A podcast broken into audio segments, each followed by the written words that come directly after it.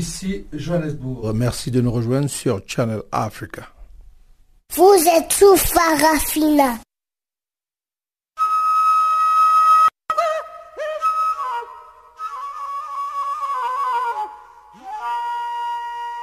Farafina. Farafina. Terre de soleil.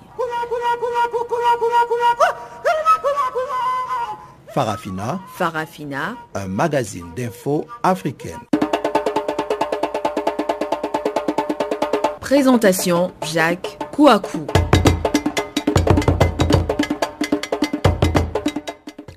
En Éthiopie, le chef du gouvernement Abiy Ahmed a accusé les soldats d'élite d'avoir voulu faire échouer les réformes en cours dans le pays. En Côte d'Ivoire, les travaux de construction d'une académie internationale de lutte contre le terrorisme ont été lancés jeudi par le ministre ivoirien de la Défense et son homologue français des Affaires étrangères.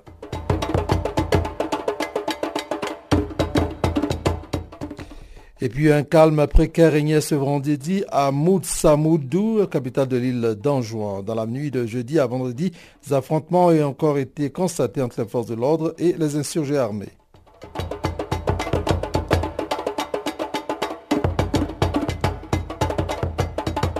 Ce sont là quelques titres de notre partie, de notre page magazine que nous allons ouvrir pour vous juste après le bulletin d'information que vous présente maintenant Guillaume Cabissoso.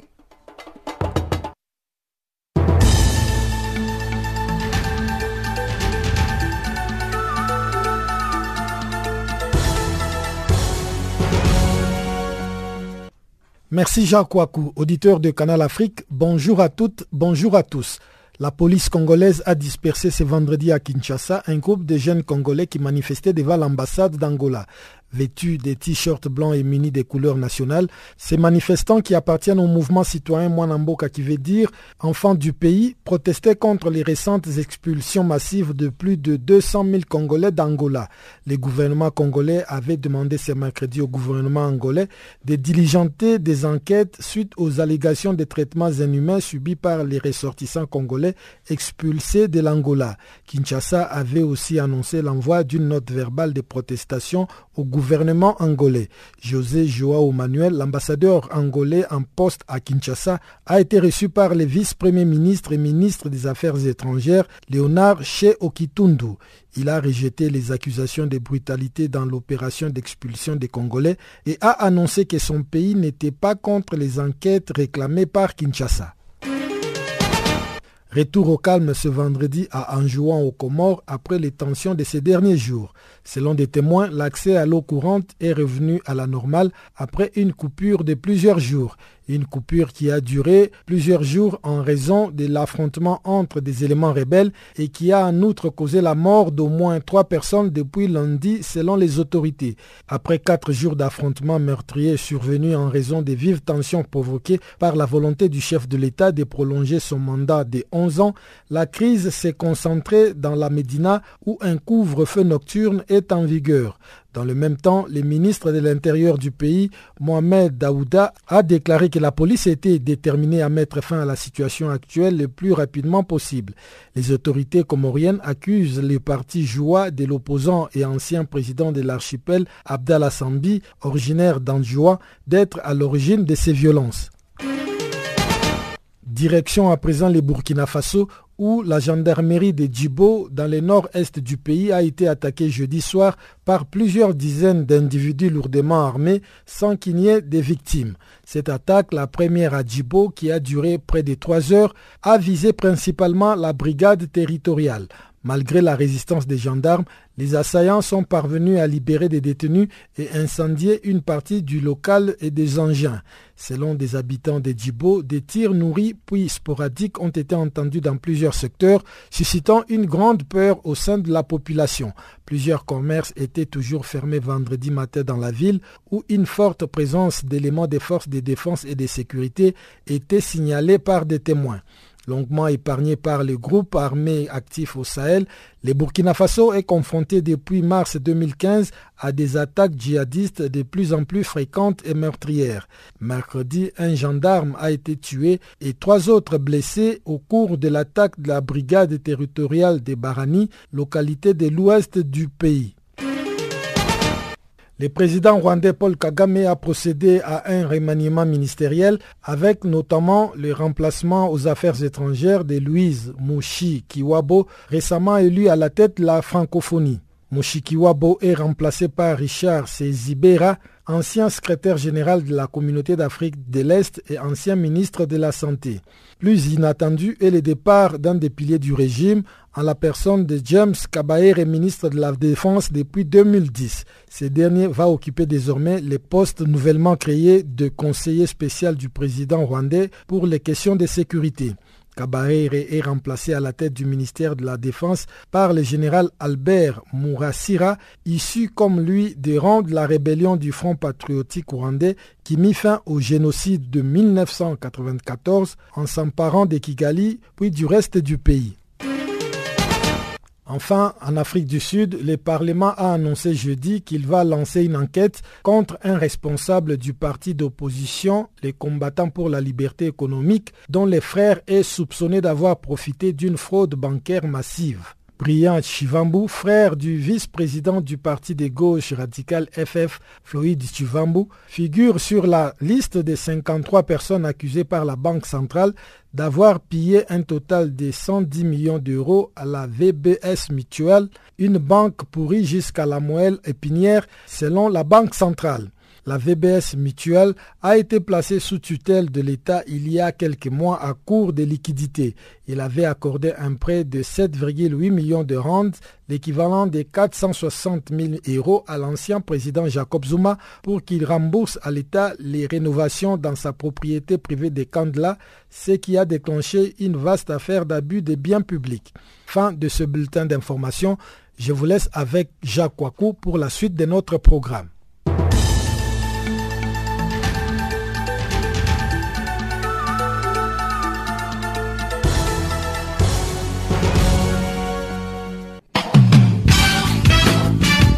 Nouveau sur Channel Africa. Farafina, votre programme en français, change d'horaire sur nos différentes plateformes. À partir du 1er novembre 2017, retrouvez-nous de 16h à 17h en temps universel sur DSTV, canal 802 et sur Internet live streaming à l'adresse channelafrica.co.za. En ondes courtes et sur satellite, retrouvez-nous tous les jours à la même heure, de 16h à 17h en temps universel, mais aussi en rediffusion de 23h à minuit. Channel Africa, la perspective africaine.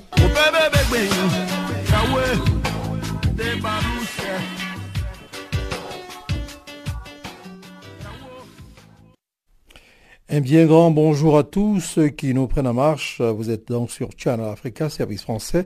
Vous allez, vous êtes donc sur Farafina précisément. Nous allons euh, commencer notre programme, euh, mais sachez que la technique est l'affaire aujourd'hui de Catherine Maleka. Je suis Jacques à ce microphone. Eh bien, l'Éthiopie en Éthiopie, donc, le chef du gouvernement Abiy Ahmed a accusé les soldats d'élite d'avoir voulu faire échouer plutôt les réformes en cours dans le pays. Le premier ministre de 42 ans s'est exprimé jeudi au Parlement éthiopien où il a déclaré que ces militaires avaient été encouragés par des comploteurs. Depuis sa nomination en avril dernier, M.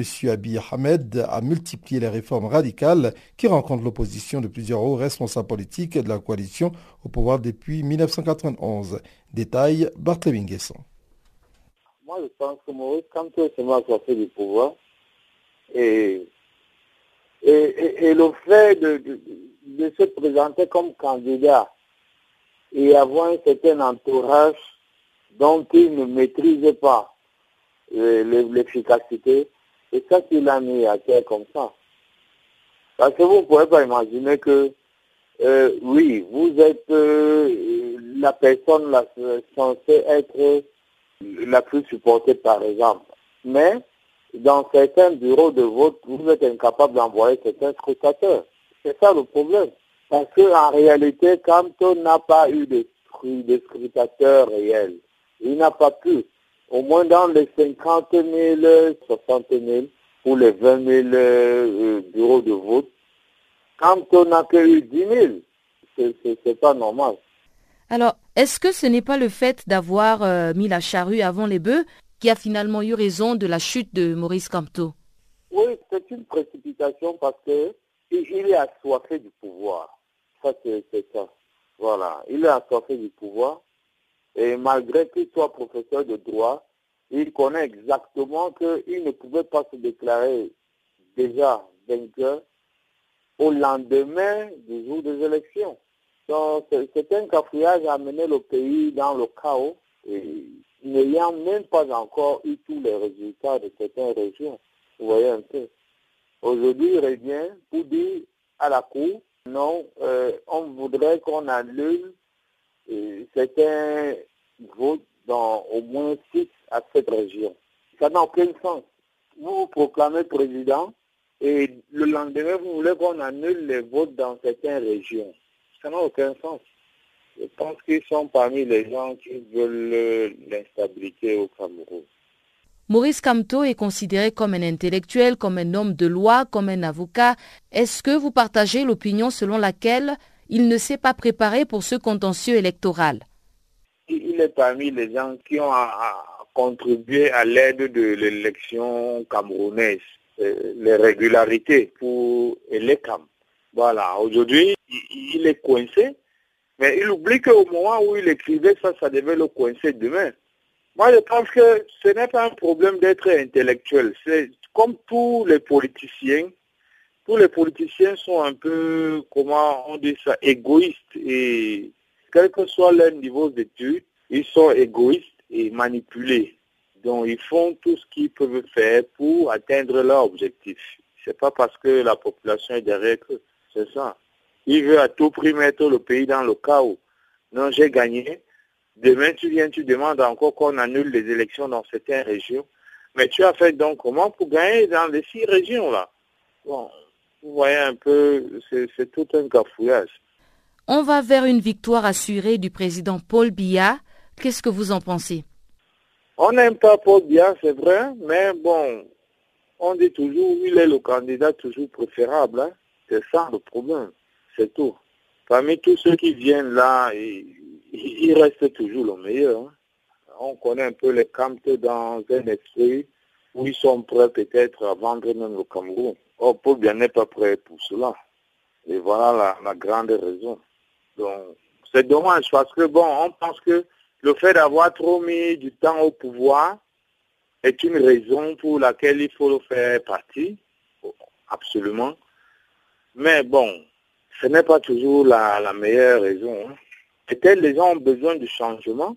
Peut-être Paul Biana, euh, comme on l'attendait, c'est-à-dire que dans, un, dans une structure de développement, mais il reste le candidat qui n'a réellement pas toujours voulu un bain de sang au Cameroun.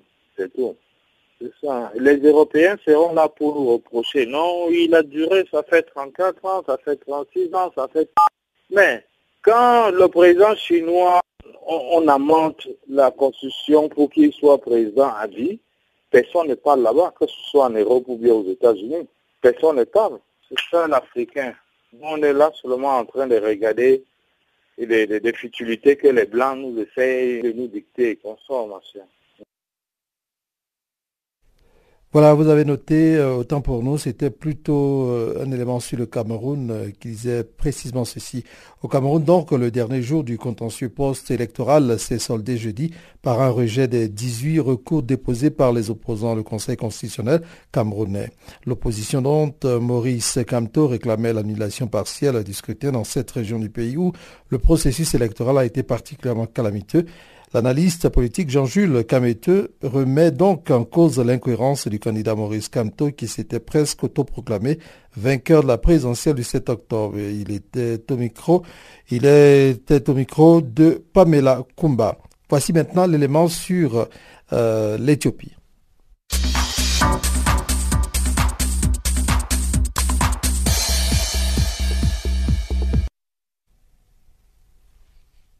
Le Premier ministre éthiopien Abiy Ahmed n'a pas mâché ses mots devant le Parlement ce jeudi.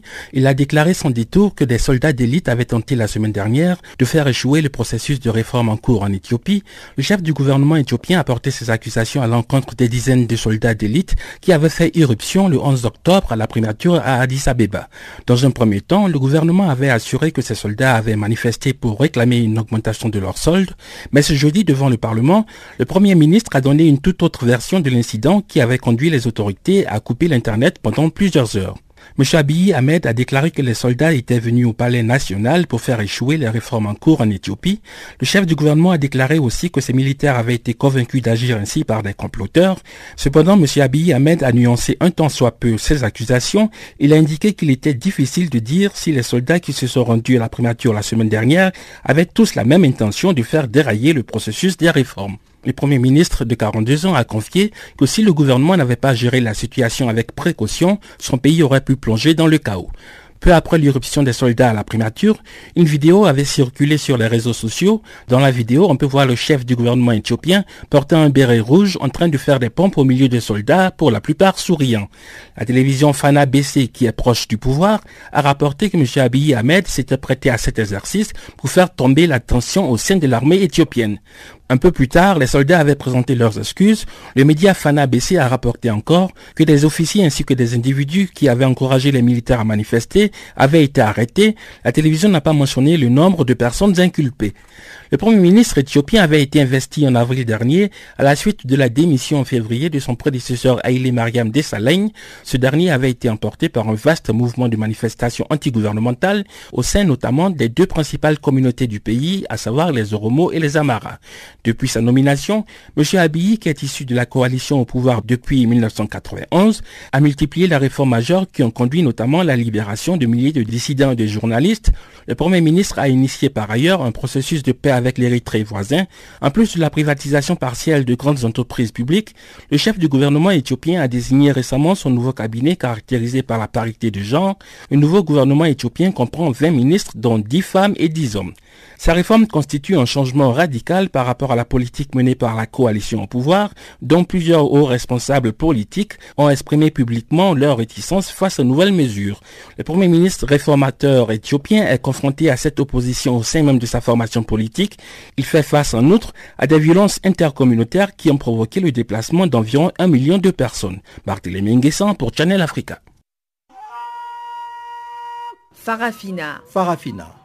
Terre de soleil. Farafina. Farafina. Un magazine d'infos africaine.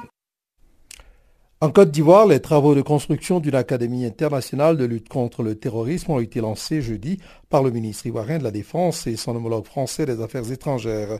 Il s'agit d'un centre régional qui vient répondre aux besoins de nombreux pays africains de développer et partager leurs capacités de lutte antiterroriste. La Côte d'Ivoire, il faut le rappeler, avait été frappée il y a deux ans par une attaque terroriste qui a fait 16 morts. Depuis lors, elle ne ménage aucun effort pour renforcer ses capacités en matière de lutte contre le terrorisme. Des détails ici avec Célémaris Kwasi, notre correspondant depuis Abidjan. Comme manifesté par les chefs d'État français Emmanuel Macron et ivoirien Alassane Ouattara en marge du dernier sommet Union africaine-Union européenne qui s'est tenu en Côte d'Ivoire en novembre 2017, les pays africains disposeront bientôt d'un centre de formation pour renforcer leurs capacités en matière de lutte antiterroriste. Ce jeudi 18 octobre, dans la commune de Jacquesville, située à une cinquantaine de kilomètres à l'ouest d'Abidjan, le ministre ivoirien de la Défense, Ahmed Bakayoko, et son homologue français en charge de l'Europe et des Affaires étrangères, Jean-Yves Le Drian, ont lancé les travaux d'une académie internationale de lutte contre le terrorisme. Cette école de haut niveau et internationale porte une vision totalement intégrée dans une approche interministérielle continentale. Jean-Yves Le Drian, ministre français en charge de l'Europe et des Affaires étrangères. C'est justement euh, contre le terrorisme que nous avons décidé de lutter ensemble. Et c'est pour affirmer notre détermination à mener ce combat côte à côte que nous sommes réunis ici pour euh, le lancement du projet d'Académie internationale de lutte contre le terrorisme. La particularité, c'est le fait que cette académie réunira tous les acteurs impliqués dans la lutte contre le terrorisme, que ce soit des acteurs qui viennent du monde du renseignement, des unités spécialisées des forces armées, des forces de sécurité intérieure ou encore du monde judiciaire pour qu'il y ait une approche globale de la lutte contre le terrorisme. L'Académie internationale de lutte contre le terrorisme permettra en outre aux autres pays africains d'avoir une expertise dans la lutte contre le terrorisme, notamment d'accroître leur capacité d'anticipation et d'avoir du personnel formé dans l'identification des réseaux terroristes. D'un coût estimé à 13 milliards de francs CFA, soit environ 20 millions d'euros, les travaux de construction de cette académie dureront 10 mois. L'académie sera bâtie sur une superficie de 1171 hectares et sera composée de deux grands espaces. Un espace abritera le bâtiment de l'académie qui occuperont près de 200 hectares avec un poste de commandement des bâtiments académiques dont un amphithéâtre de 200 places ainsi que des logements. L'autre espace dédié à l'entraînement des unités spéciales, lui, sera étalé sur quelques 1000 hectares. À en croire ses promoteurs, il disposera des technologies de l'heure pour la formation des bénéficiaires et son camp d'entraînement abritera des installations spécifiques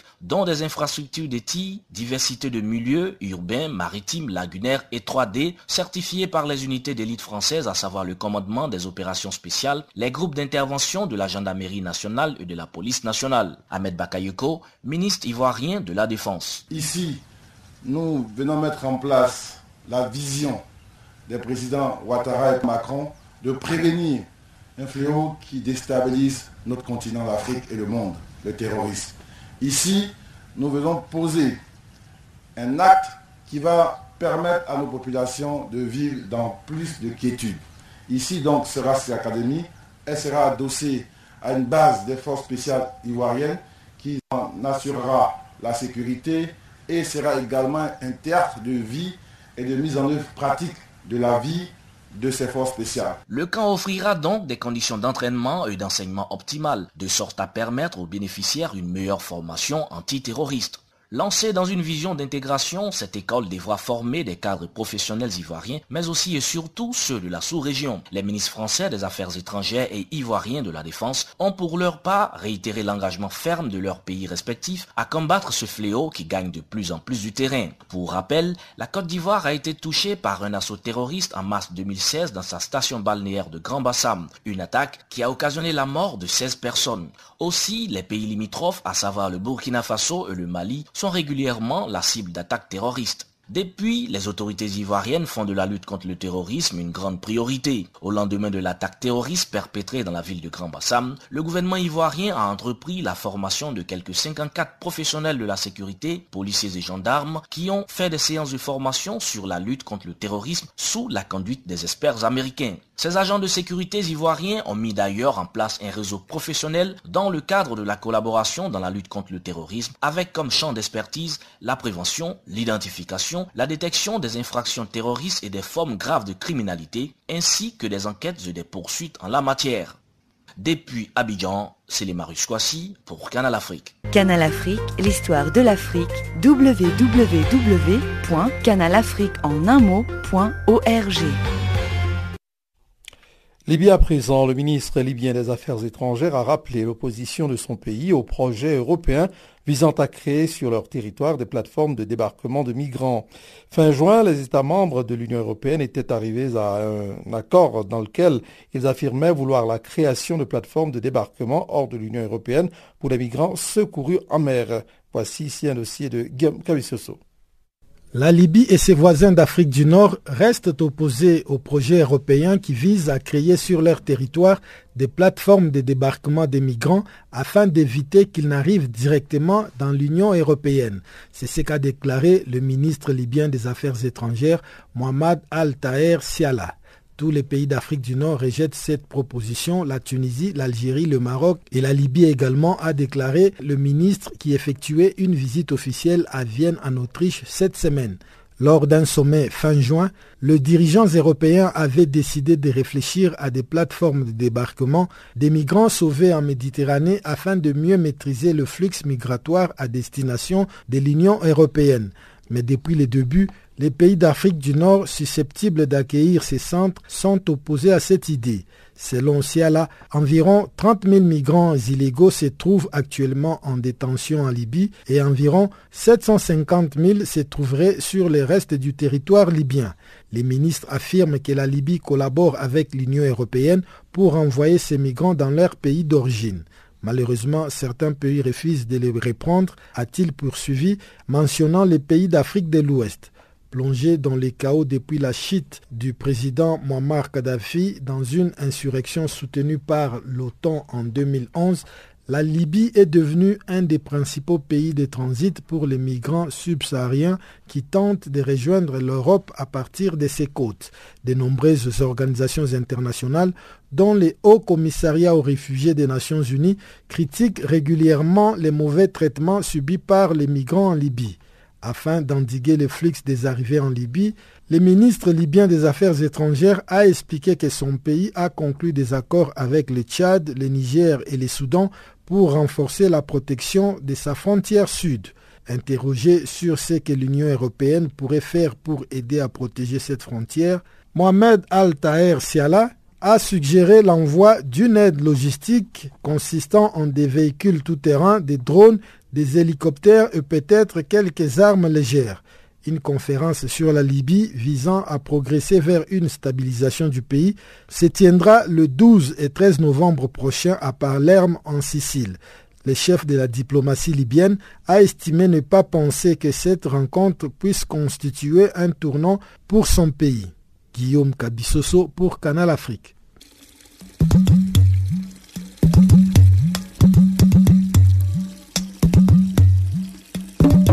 Vous écoutez Channel Africa à la radio et sur internet www.channelafrica.org.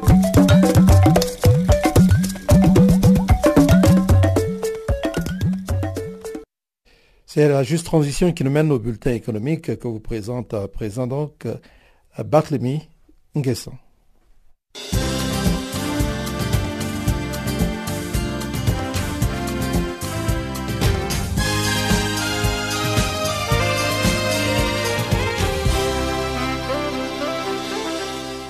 Bonjour à tous et bienvenue dans ce bulletin de l'économie. Le chef de l'État sénégalais Macky Sall va se rendre la semaine prochaine à Riyad en Arabie Saoudite pour participer à la conférence sur l'investissement. Un communiqué du Conseil des ministres au Sénégal a annoncé l'information ce jeudi à Dakar. Le document précise que le président Sall répond ainsi à une invitation du roi Salman Ben Abdelaziz Al Saoud. La décision du président sénégalais contraste avec la tendance constatée ces derniers jours. En effet, plusieurs entreprises et institutions financières internationales comme la Banque mondiale et le FMI ont annoncé ne plus vouloir participer à la conférence sur investissement à Riyad. Ce boycott fait suite à la disparition du journaliste saoudien Jamal Khashoggi, une situation qui porte un coup dur à l'économie saoudienne. Surnommée le Davos du désert, la conférence sur l'investissement prévue pour le 24 octobre à Riyad vise à attirer les investissements étrangers. La première édition organisée en 2017 avait accueilli près de 3500 chefs d'entreprise. La Côte d'Ivoire dispose désormais d'un centre de classement du coton en conformité avec les standards internationaux.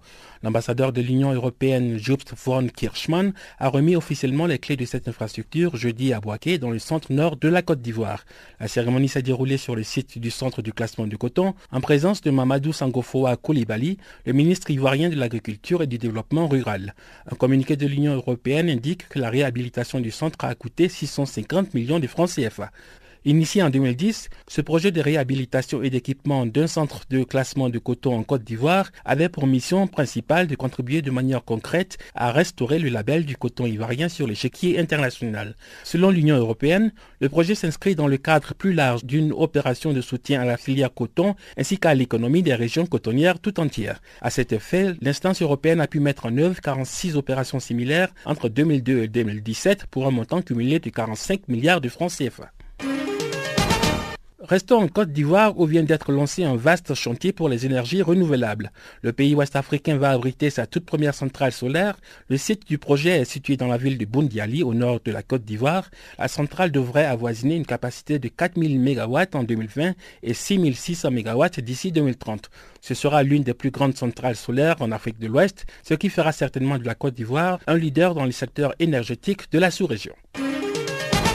Et puis en Afrique du Sud, Le chef de l'armée de terre, le général Lindy Weyam, a dénoncé jeudi les coupes budgétaires qui compromettent selon lui la capacité de l'armée à défendre le pays et à participer à des opérations de maintien de la paix à l'étranger. Le général a vivement critiqué le gouvernement. Au quartier général de l'armée de terre à Pretoria, il a affirmé devant des journalistes que l'armée avait même désormais du mal à acheter des uniformes. Le chef de l'armée de terre sud-africaine a indiqué que le budget de l'armée de terre s'élève désormais à moins de 1% du PIB de l'économie sud-africaine.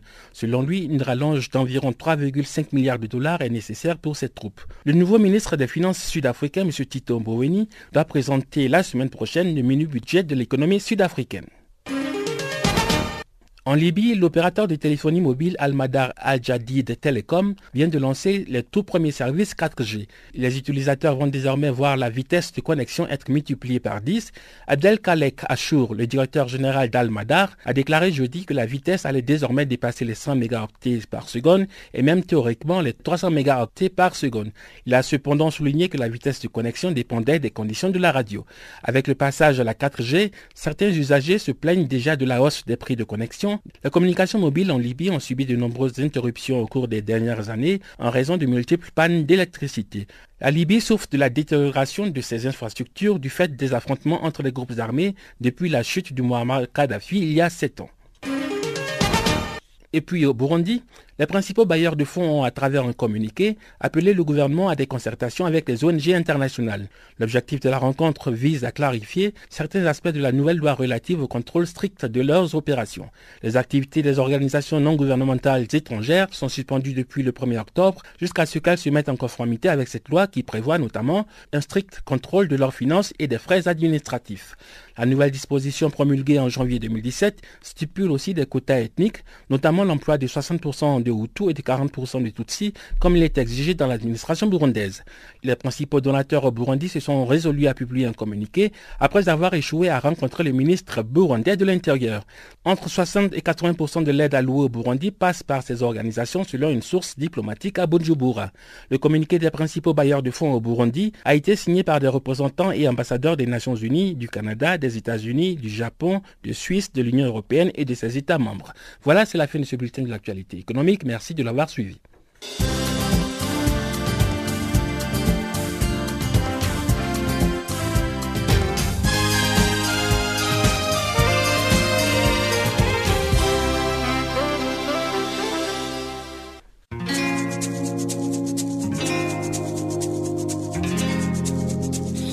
Vous écoutez Farafina, un programme en français sur Canal Afrique émettant de Johannesburg. Pour vos réactions à nos émissions, écrivez-nous soit à l'adresse électronique suivante farafina.channelafrica ou envoyez-nous un SMS au numéro qui suit 00 27 833 81 56 59.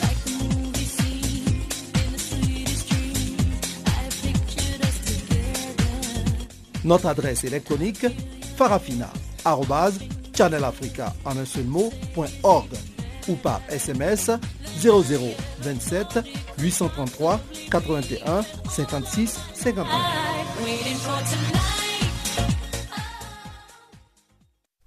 Voilà, nous allons entamer la seconde partie de Farafina pour ce jour avec la RCA, la République centrafricaine.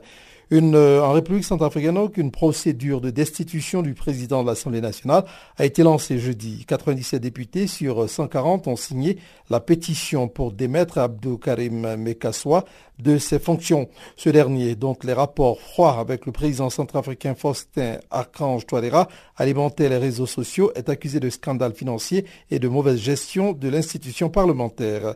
Pavel Combat a recueilli la réaction de Godefroy Luther Gondje, président du collectif Touche pas à ma constitution. Vous savez, euh, la crise qui a notamment secoué ou euh, qui a jalonné euh, la courbe constitutionnelle de la République centrafricaine depuis 1960 jusqu'à aujourd'hui, jusqu'au pluralisme politique qu'on a pu connaître dans les années 90, a été émaillée par plusieurs éléments. Pour revenir notamment sur la question qui m'a été posée conformément à la procédure de destitution du président de l'Assemblée nationale en la personne de Karim Bikassoua, où ses parlementaires, ou notamment ses collègues lui repose notamment certain nombre d'éléments que nous, nous ne connaissons pas les chefs d'accusation étant comme tels, parce que ça c'est un problème purement interne, mais il y a une disposition par rapport, s'il faut se fier au règlement intérieur, la procédure, elle est prévue. Mais maintenant, en creusant, est-ce qu'il y a une, main cachée derrière cette prise de position? C'est la question qu'il faut essayer de le mettre en lumière. Est-ce que c'est une volonté délibérée de la part de ces députés qui veulent notamment, coûte que coûte, que soit puisse notamment quitter le perchoir de l'Assemblée nationale? Première interrogation. Deuxième interrogation, est-ce qu'effectivement, M. Mikaswa n'a pas été à la hauteur de l'attente de la gestion, notamment de cette sixième législature C'est la question qu'il faut notamment renvoyer à ces invitateurs de cette notamment procédure. D'aucuns parlent d'un froid entre le président euh, Faustin Archange Touadéra et le président de l'Assemblée nationale qui apparemment avait du mal à se régir dans ses, euh, dans ses prérogatives, mais euh, voulait gérer tout le pays. Est-ce que vous pensez que c'est cette crise qui a fait en sorte qu'aujourd'hui, il devient indésirable, alors que on note aussi qu'il a été nommé à la présidence de l'Assemblée nationale par un jeu d'alliance euh, le jeu d'alliance euh, a connu un coup fatal au cours de, leur histoire ou de leur alliance existentielle. Il faut notamment le creuser et l'analyser avec beaucoup de prudence. Mais pour rétorquer sur la question qui m'a été posée, euh, il ne devait pas avoir, c'est-à-dire une bataille fratricide aujourd'hui, notamment au niveau institutionnel, parce que les dispositions constitutionnelles sont claires. Le président de la République, notamment, veille sur, c'est-à-dire la machine exécutive le Parlement fait, c'est-à-dire le contrepoids des actions menées par le président de la République ou des actions notamment où pilote le gouvernement. Ils sont tenus responsables devant le Parlement. Ça, c'est lorsque on essaye de mettre en application tout ce qui a été dit par des dispositions constitutionnelles.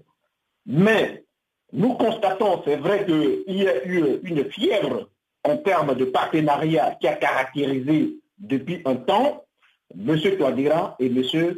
Mikasso. D'où vient cette bataille? Est-ce que c'est une bataille de succession? Est-ce que c'est une bataille notamment machiavélique? Est-ce que c'est une bataille notamment d'intérêt? Est-ce que c'est une bataille géostratégique? Est-ce que c'est une bataille notamment aujourd'hui qui fait de la sorte que Mikasso a pris l'appétit et qui veut terrasser M. Touadéra? Est-ce que M. Touadéra aujourd'hui euh, prend ses dispositions vis-à-vis de M. Mekassa parce qu'il a peur de son ombre, c'est la question qu'il faut essayer de le mettre sur la toile. Nous constatons que l'arbitre centrafricain a beaucoup souffert. Et le peuple centrafricain a été victime notamment de tous ces différents crimes. Et il est temps que cette infanterie, ou notamment cette manière d'agir étant comme des gamins, puisse notamment s'arrêter. L'hémorragie qui vient notamment de se déclencher avec cette bataille de la destitution, à coup sûr, nous voulons appeler aujourd'hui la communauté internationale et nous voulons appeler ces débutés à une prise de conscience, à une prise de conscience républicaine. Parce que le peuple centrafricain a trop souffert. Et il est temps que nous revenons à la, à la conscience. Canal Afrique, l'histoire de l'Afrique, www.canalafrique.org. Nous allons au Comores à présent pour parler d'Anjouan. Un calme précaire régnait ce vendredi à Mousse Samoudou, capitale de l'île d'Anjouan. Dans la nuit de jeudi à vendredi, des affrontements ont encore été constatés entre les forces de l'ordre et les insurgés armés. Des négociations entre les autorités centrales et celles de l'île d'Anjouan ont débuté à l'aube sur plusieurs promesses de cessation des hostilités selon des sources concordantes. Retour ici sur cette situation critique dans cet élément de Pamela Kumba. Des sources concordantes ont fait état à Moutsamoudou, la capitale de l'île d'Anjouan, des hommes cagoulés et armés repliés dans la Médina échangeant des tirs avec l'armée. Le bilan officiel est de trois morts et plusieurs blessés. La situation a toutefois significativement évolué dans l'après-midi de jeudi avec la reddition de certains insurgés selon la presse locale. Dans la soirée, des négociations entre les pouvoirs centraux et insulaires ont commencé. Selon la Gazette des Comores, les termes exacts des négociations n'ont pas encore été livrés, Mais cette rencontre, dite de la dernière chance, vise à l'apaisement partagé. Un protocole d'accord a été signé à l'aube, selon la Gazette des Comores, qui précise que le président de la République est disposé à accorder l'impunité à toute personne civile qui remettra son arme aux autorités militaires tout au long de cette journée de vendredi. Les autorités de l'Union demandent par ailleurs aux autorités insulaires la liste des insurgés ainsi que le type d'armes à leur disposition. Le gouverneur de l'île d'Anjouan avait regretté il y a quelques jours l'implication des hommes armés dans la manifestation.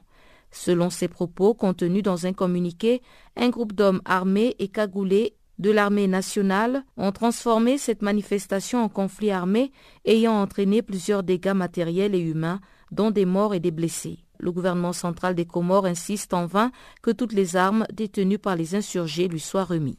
La situation est devenue intenable à Moutsamoudou et plus précisément dans la Médina où l'approvisionnement en eau et en électricité, les habitants ont de plus en plus de mal à se nourrir car les commerces et marchés sont fermés. Par ailleurs, un couvre-feu est instauré depuis le 15 octobre. Depuis au moins quatre jours, la population de Moutsamoudou vit recluse, contrainte de se calfeutrer dans leur maison pour se protéger des balles échangées entre les forces de l'ordre et le groupe d'insurgés armés. Le ministre de l'Intérieur a fait jeudi le point sur cette situation et a annoncé un retour au calme dans la capitale anjouanaise. Lors d'un point de presse tenu aussi jeudi, le chef de file de l'opposition, Mohamed Ali Soualiyi, qui parlait au nom de l'Union de l'opposition, a accusé le pouvoir en place d'être responsable de cette crise. Pour le chef de file de l'Union de l'opposition, les graves événements qui se déroulent sur l'île d'Anjouan depuis quatre jours sont la conséquence à la politique menée par le pouvoir, faite d'oppression, de privation de toutes les libertés individuelles et collectives, de démolition de toutes les institutions de l'État et de tous les principes qui fondent la République des Comores. Le leader de l'Union de l'opposition a par ailleurs fait appel à la communauté internationale et à l'Union africaine, qui d'ailleurs ont déjà réagi en lançant un appel au calme, pour aider les Comores à sortir de cette crise. L'opposant qui prévoit un rassemblement des populations samedi a appelé au retour sans délai à l'ordre constitutionnel. Pamela Kumba pour Channel Africa. Farafina. Farafina. Terre de soleil. Farafina. Farafina. Un magazine d'infos africaine. Au Soudan du Sud, un nouveau rapport des instances des droits de l'homme des Nations Unies publié jeudi documente les immenses souffrances infligées aux civils lors des flambées de violence du mois d'avril au mois d'août 2018 dans la région équatoriale occidentale plutôt. 900 personnes auraient été enlevées et seraient toujours détenues alors que quelques 24 000 ont dû fuir leur foyer suite aux violences. Le haut-commissaire aux droits de l'homme a demandé à l'armée populaire de libération du Soudan, dans l'opposition de Rick Machar, de libérer immédiatement ces civils détenus. Les détails ici avec Julie de Rivero, responsable du Bureau Afrique australe et de l'Est au Haut-Commissariat des Nations Unies aux droits de l'homme, dont les propos ont été recueillis par Alpha Diallo. Ce rapport euh, a documenté des abus et des violations qui ont eu lieu entre avril et août de, cette année, et notamment l'enlèvement de presque 900 civils, euh, surtout par des forces euh, armées de l'opposition sous le contrôle de Riek Machar. Ces abus ont été le résultat d'attaques des rebelles proches de Riek Machar. Voilà, c'est dans le cadre des offensifs des forces rebelles sous Riek Machar dans la zone de l'équateur de, l'Ouest. Apparemment, lors de ces offensives, femmes et jeunes filles ont été kidnappées par les forces rebelles proches de Riek Machar. Est-ce que vous avez des nouvelles de ces femmes? En fait, le nombre de femmes qui ont été enlevées euh, monte jusqu'à 105 femmes et 63 filles. Et on n'a on pas de nouvelles de, ces, de ces femmes et filles. Et on, demande justement leur libération immédiate. Et apparemment aussi, euh, certains jeunes garçons ont été enrôlés de force par les groupes rebelles. Oui, c'est ça. On a documenté le cas de 41 euh, enfants, des, des jeunes enfants qui ont été enrôlés aussi pour, euh, comme combattants et 278 hommes. Par rapport au scénario qui se passe très fréquemment au Soudan du Sud, quand on kidnappe ces femmes et ces jeunes filles, qu'est-ce qui se passe? Oui, dans la plupart des cas, elles, subissent euh, la violence sexuelle lorsqu'elles sont enlevées. Euh, beaucoup d'entre elles deviennent des esclaves euh, sexuels. Et on a vu le, cas d'une fille qui a été choisie. on a fait aligner les filles et les femmes pour que les commandants choisissent les femmes qu'il leur plaisait pour prendre et des filles jusqu'à 12 ans qui ont été visées. Et apparemment, ces opérations, ces abus ont eu lieu au moment où les groupes rebelles et les forces armées sud-soudanaises signaient un accord de paix. Oui, voilà, euh, le nouvel accord de paix a été signé et c'est dans cet esprit qu'on lance ce rapport pour demander aux deux parties de, se conformer aux règles de, de droit international humanitaire et de relâcher immédiatement les civils et d'arrêter toute attaque euh, euh, contre les populations civiles. Ces attaques sur les villages a produit le déplacement de plus de 24 000 personnes. Donc euh, ces, personnes se, trouvent en fuite et ne peuvent plus rester chez eux. Et bien sûr, quand ces attaques ont lieu, on a, on a documenté le pillage des biens, de la destruction de leurs euh, biens, de leurs propriétés, et puis euh, des, tueries aussi qui ont lieu, ainsi que des abus sexuels. À ce stade, est-ce que vos équipes sur le terrain ont pu dire que tel commandant a été responsable de ces abus et que ces abus pourraient constituer des crimes de guerre? Voilà, on a, on a identifié trois commandants euh, de, des forces rebelles sous contrôle d'Eric Machar. Donc euh, le commandant qui commande dans la zone de l'équatoria de l'Ouest et puis deux autres commandants spécifiquement qui commandent la zone de l'Irangu et le commandant qui contrôle la zone de Niandegere.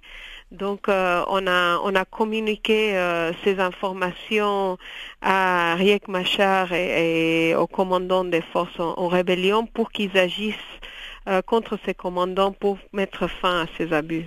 Dans cette zone, on a aussi documenté des abus euh, en moindre échelle par euh, les forces armées du Soudan du Sud, notamment des attaques aussi contre des villages où au moins 14 civils ont été tués et également des, attaques indiscriminées des attaques aussi contre des agents humanitaires.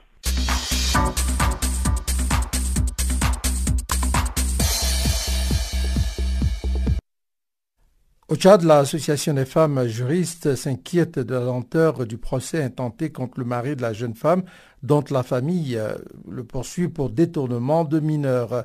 Ce procès en appel a été reporté au 31 octobre après avoir été déjà renvoyé à plusieurs reprises. Awariwa Mama Taboulaye, qui aura 17 ans en novembre, avait été séquestrée, torturée pendant plusieurs mois en 2016 par son mari, quinquagénaire, alors qu'elle n'avait que 14 ans. Sa famille avait saisi la justice en 2016 pour enlèvement de mineurs. Depuis, ce procès n'a cessé de patauger aux grandes dames de Mekondo Thérèse, présidente de l'Association des femmes juristes du Tchad, interrogée par Guillaume Cabissoso.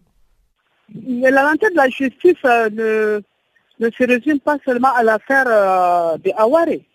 La lenteur de la justice a toujours été décriée dans tous les dossiers qui sont soumis à cette justice parce qu'il y a toujours des interventions, des interventions intempestives qui font que euh, moi, je ne peux pas dire euh, de prime abord que tous les juges ne font pas leur travail comme ils se le doivent. Il y a des juges conscients qui, sont là, qui font leur travail, mais il y en a qui ne font pas exactement ce qu'ils doivent faire. Et comme je l'ai dit tantôt, il y a des interventions qui font que euh, nous avons, c'est comme si nous avons deux sortes de citoyens. Il y a des citoyens qui sont dont la justice traite rapidement et avec diligence leur dossier et à des citoyens dont le, dossier peut traîner 2, 3, 4, 5 ans. Et euh, nous, on a été saisis de ce dossier-là il y a hum, plusieurs années parce qu'on a suivi la fille quand elle était allée euh, dans le cadre de la 17e réunion des Nations Unies sur le, mariage des enfants. Donc la fille a été présentée comme l'exemple du mariage des enfants qui a connu des problèmes et pour lesquels euh, on a pu retirer cette fille-là. Et donc, on a amené la fille et elle a été soutenue même par la première dame du Tchad. Et on pensait qu'avec l'intervention de cette autorité-là, diligence devrait être faite pour que cette, affaire qui, est, qui, qui, marque vraiment qu'au Tchad, il y a le mariage des enfants, qui est, qui est là et qui, dont les, jeunes filles subissent dans, leur chair et dans leur corps et qui ne leur permettent pas de, s'épanouir. Malheureusement, malgré la, que la première dame ait amené la fille pour, comme exemple de, travail qui se fait contre le mariage des enfants, malgré que le ministère de la Femme, des Affaires sociales et de la Famille se, soit impliqué, malgré que les associations de, droits de l'homme se soient impliquées, vraiment ce dossier-là n'avance pas. Alors moi, je dis peut-être que le dernier recours qui reste là, c'est qu'il y a une volonté politique que les hautes autorités puissent prendre la décision de dire on arrête avec ce, dossier-là, on traite ce dossier-là pour qu'on puisse finir avec euh, l'affaire Aware et permettre vraiment à cette fille-là de s'épanouir. Madame, en août 2017, euh, la justice tchadienne avait déclaré l'époux de Madame Ayoura non coupable hein, pour infraction non constituée. Ce n'est pas pour cette raison qu'elle tire un peu à longueur pour finalement fatiguer les plaignants afin qu'ils puissent abandonner la procédure. Non, comment l'infraction non constituée? Cette fille a été, c'est vrai, cette fille a été mariée par ses parents, mais selon les, clauses de ce mariage-là, il était question que le monsieur verse la dot et que la fille puisse avoir sa majorité avant que le mariage soit consommé. Malheureusement, juste après, un an après, le monsieur est venu chercher sa femme. Et non seulement, euh, il ne l'a pas traité comme une, femme, c'est une fille, une mineure qu'il a, qu'il a épousée, il l'a maltraitée, euh, qui ne prenait même pas en charge. Et il a même vraiment usé de subterfuge là pour aller euh, éliminer cette fille-là. Africa, oh, yeah. Africa, oh, Africa, Africa, Africa, Africa. Eh. Je m'appelle Salif Keita. Vous écoutez Channel Africa. Le week-end approche à grands pas, nous y sommes déjà en effet. Voici donc pour vous donner quelques points qui vont marquer euh, la fête, peut-être pour les uns et, pour les autres sur les stades et arènes du continent. C'est donc le bulletin des que vous présente donc Bakleming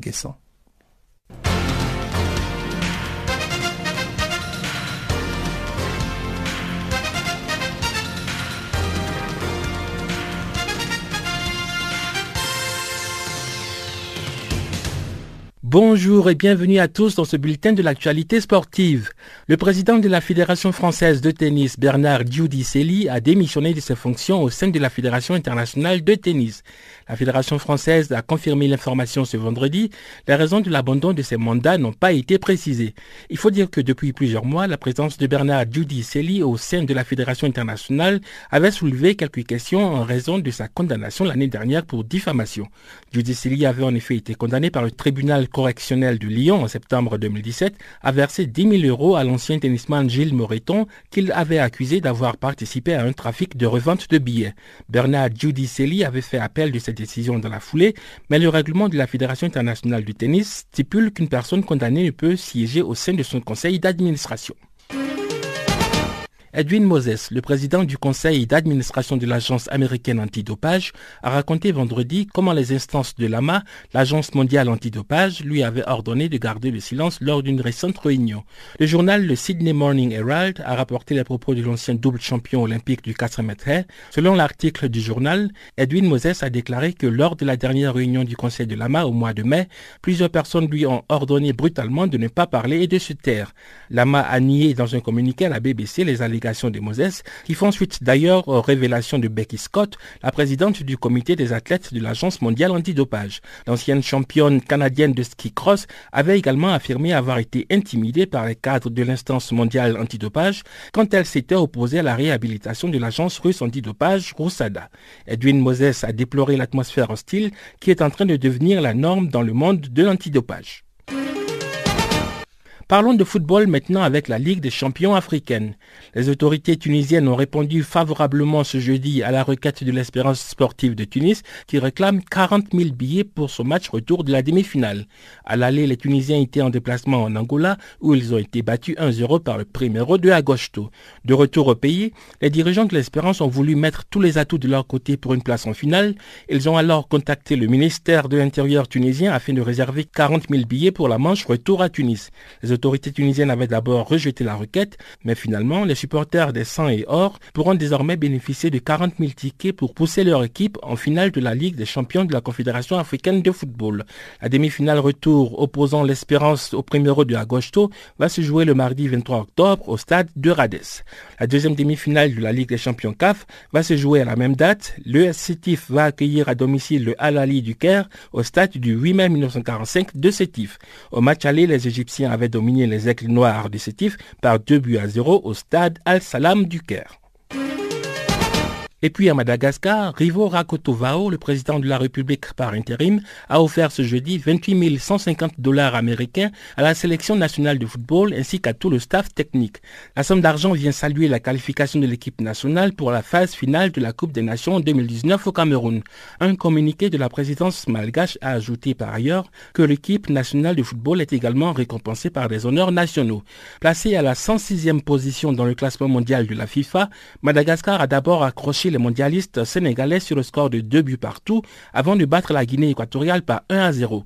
Confortablement installés dans le groupe A avec 10 points, les ébus malgaches sont assurés de participer à la Cannes qui va se dérouler du 7 au 30 juin au Cameroun. C'est une première dans l'histoire de la Grande Île qui n'a jamais atteint ce niveau de la compétition phare du football africain.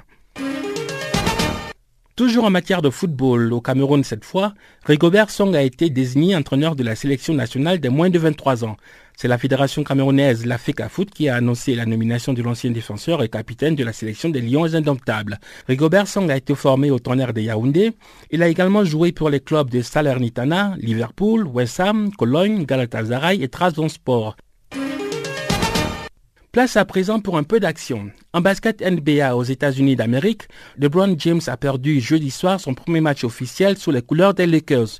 En déplacement sur le parquet des Portland Trail Blazers, la plus célèbre équipe de Los Angeles s'est inclinée sur le score de 128 à 119. À l'issue de la défaite, King James, le roi du basketball nord-américain, a dressé un bilan assez positif quand même. Il a marqué 26 points, intercepté 12 rebonds et distillé 6 passes décisives. De son côté, Joel Embiid a marqué 30 points face à Chicago. Le basketteur camerounais a aidé Philadelphie à s'imposer sur le score de 127 à 108. Miami a battu Washington 113 à 112 grâce c'est un panier à la dernière seconde de Kelly Olinik. Voilà, ainsi prend fin ce bulletin de l'actualité sportive. Merci de l'avoir suivi et bon week-end à tous.